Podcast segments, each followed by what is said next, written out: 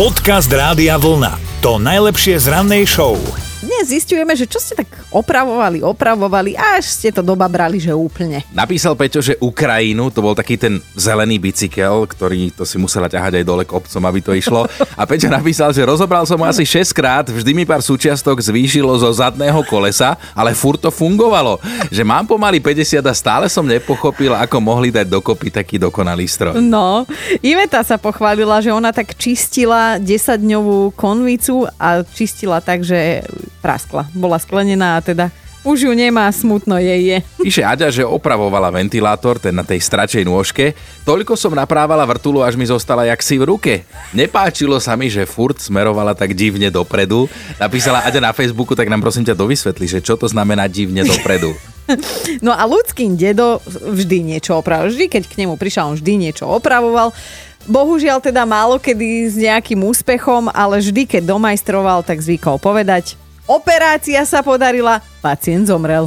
Dobré ráno s Dominikou a Martinom. Pekný štvrtok aj kuriérom, lebo tak vieme, že to s nami máte ťažké, ale aj my to máme s vami ťažké. Áno, je to také obojstranné, ale toto vás možno bude zaujímať, lebo vo Viedni chcú vyskúšať naozaj zaujímavý experiment. Na doručovanie zásilok by mohli využívať normálne klasických cestujúcich v električkách. No, fungovalo by to tak, že ak by ste si chceli takto privyrábať, tak by ste sa prihlásili do jednej konkrétnej apky, zadali by ste trasu, ktorou budete cestovať a ak by ste po ceste mali nejaký balík, tak normálne by ste ho vyzdvihli na zástavke a odovzdali na inej zástavke, ktorú máte po ceste. Mm. Efektívnejšie by sa takto dalo do rozvážať podľa nich napríklad jedlo, alebo nejaké drobné zásielky a podľa odhadov by električkový rozvoz znížil množstvo skleníkových plynov, ktoré inak vyprodukujú kurierské autá až o 20%. Ej, akože ja to všetko chápem, aj podporujem.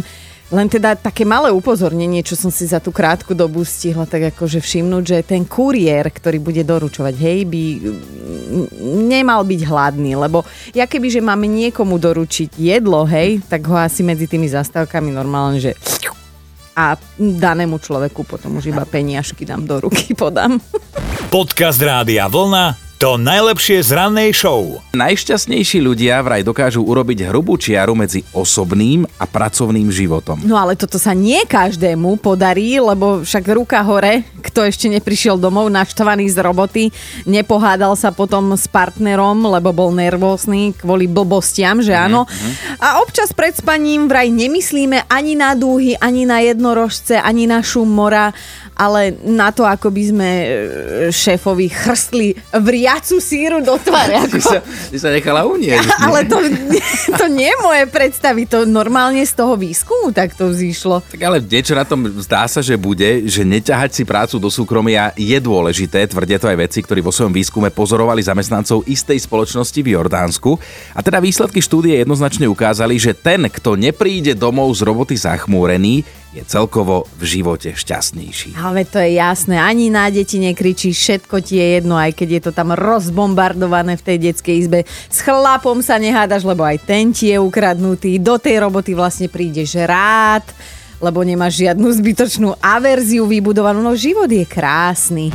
Dobré ráno s Dominikou a Martinom. Aj použitá vreckovka môže byť hodnotný artikel. No, hlavne, ak sa do nej vysmoklil niekto slávny, že áno, lebo futbaloví fanúšikovia určite videli tú tlačovku, na ktorej sa plačúci Lionel Messi lúčil po 20 rokoch z FC Barcelona a čo myslíte? No do čoho sa vysmrkal? No do rukáva nie, jasné, že tam mal vreckovku a jasné, že ju niekto po použití a skončení tlačovky uchmatol. Ja. Teraz ju predáva na internete za milión dolárov čo ale nie je jediný podobný prípad, lebo napríklad žúvačka, ktorú žil slávny tréner Alex Ferguson pri svojom poslednom zápase, tá sa predala reálne za 390 tisíc libier vyžutá hnusná žuvačka. Čo, ale ja som no. myslela, že pri ňom sa aj iné dalo predávať, lebo však on bol tiež známy, že šparal sa až tak, že mm-hmm, toto, mm-hmm. neviem kde, mozog prešparal, ale teda už, už len teda zistiť a ako to zistiť, že, že či je tá vreckovka potom mesím práva, hej? Lebo však už sme tu mali aj inzerát na neviditeľný plášť Harryho Pottera, alebo ja neviem, tank vyrobený zo Škodovky, že to musíš overiť nejako. Ja ti moju právu dám zadara.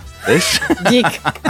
Podcast Rádia Vlna To najlepšie z rannej show. Mal by si vedieť, že aj pes maľuje lepšie ako ty. Počkaj, akože som rád, keď máš dobrú náladu hneď z rána, ale čo ma uražaš?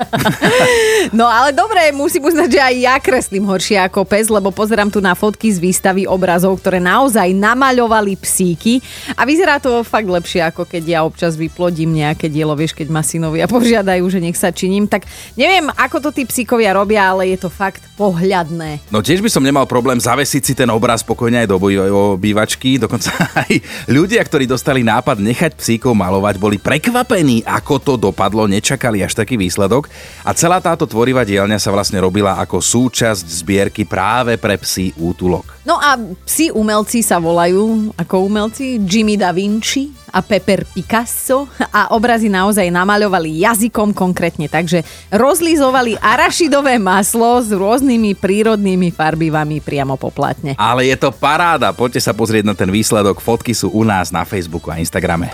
Dobré ráno s Dominikou a Martinom. Bavíme sa, čítame Facebook a vy píšete, čo ste opravovali, až ste to úplne pokazili. No, Dominika, menovkyňa, nám poslala naozaj parádny príbeh, že ja, frajerka, som si kúpila nový displej na telefón, lebo som ho mala rozbitý, že mm-hmm. na čo budem ja niekomu platiť, keď si to môžem urobiť aj sama. A že rozobrala som celý mobil na milión kúskov, až to už nebol telefón, ale len súčiastky. A vtedy som si tak uvedomila, že asi už nie je cesta späť, tak som poskladala späť, čo sa dalo. Zvyšné súčiastky som dala pekne do sáčku aj, aj si dačo vypila od žiaľu a potom na druhý deň hor sa do servisu. No a toto je Ala a jej kauza bicykel. Vycentrovať koleso bolo treba na bicykli uh-huh. a že ho odnesieme do servisu, ale kamarát sa ponúkol, že nám to spraví. Tak centroval, centroval, až vycentroval, že z osmičky bola desiatka. tak dobre. A koleso sme museli kúpiť nové. Počúvajte Dobré ráno s Dominikou a Martinom každý pracovný deň už od 5. Radio.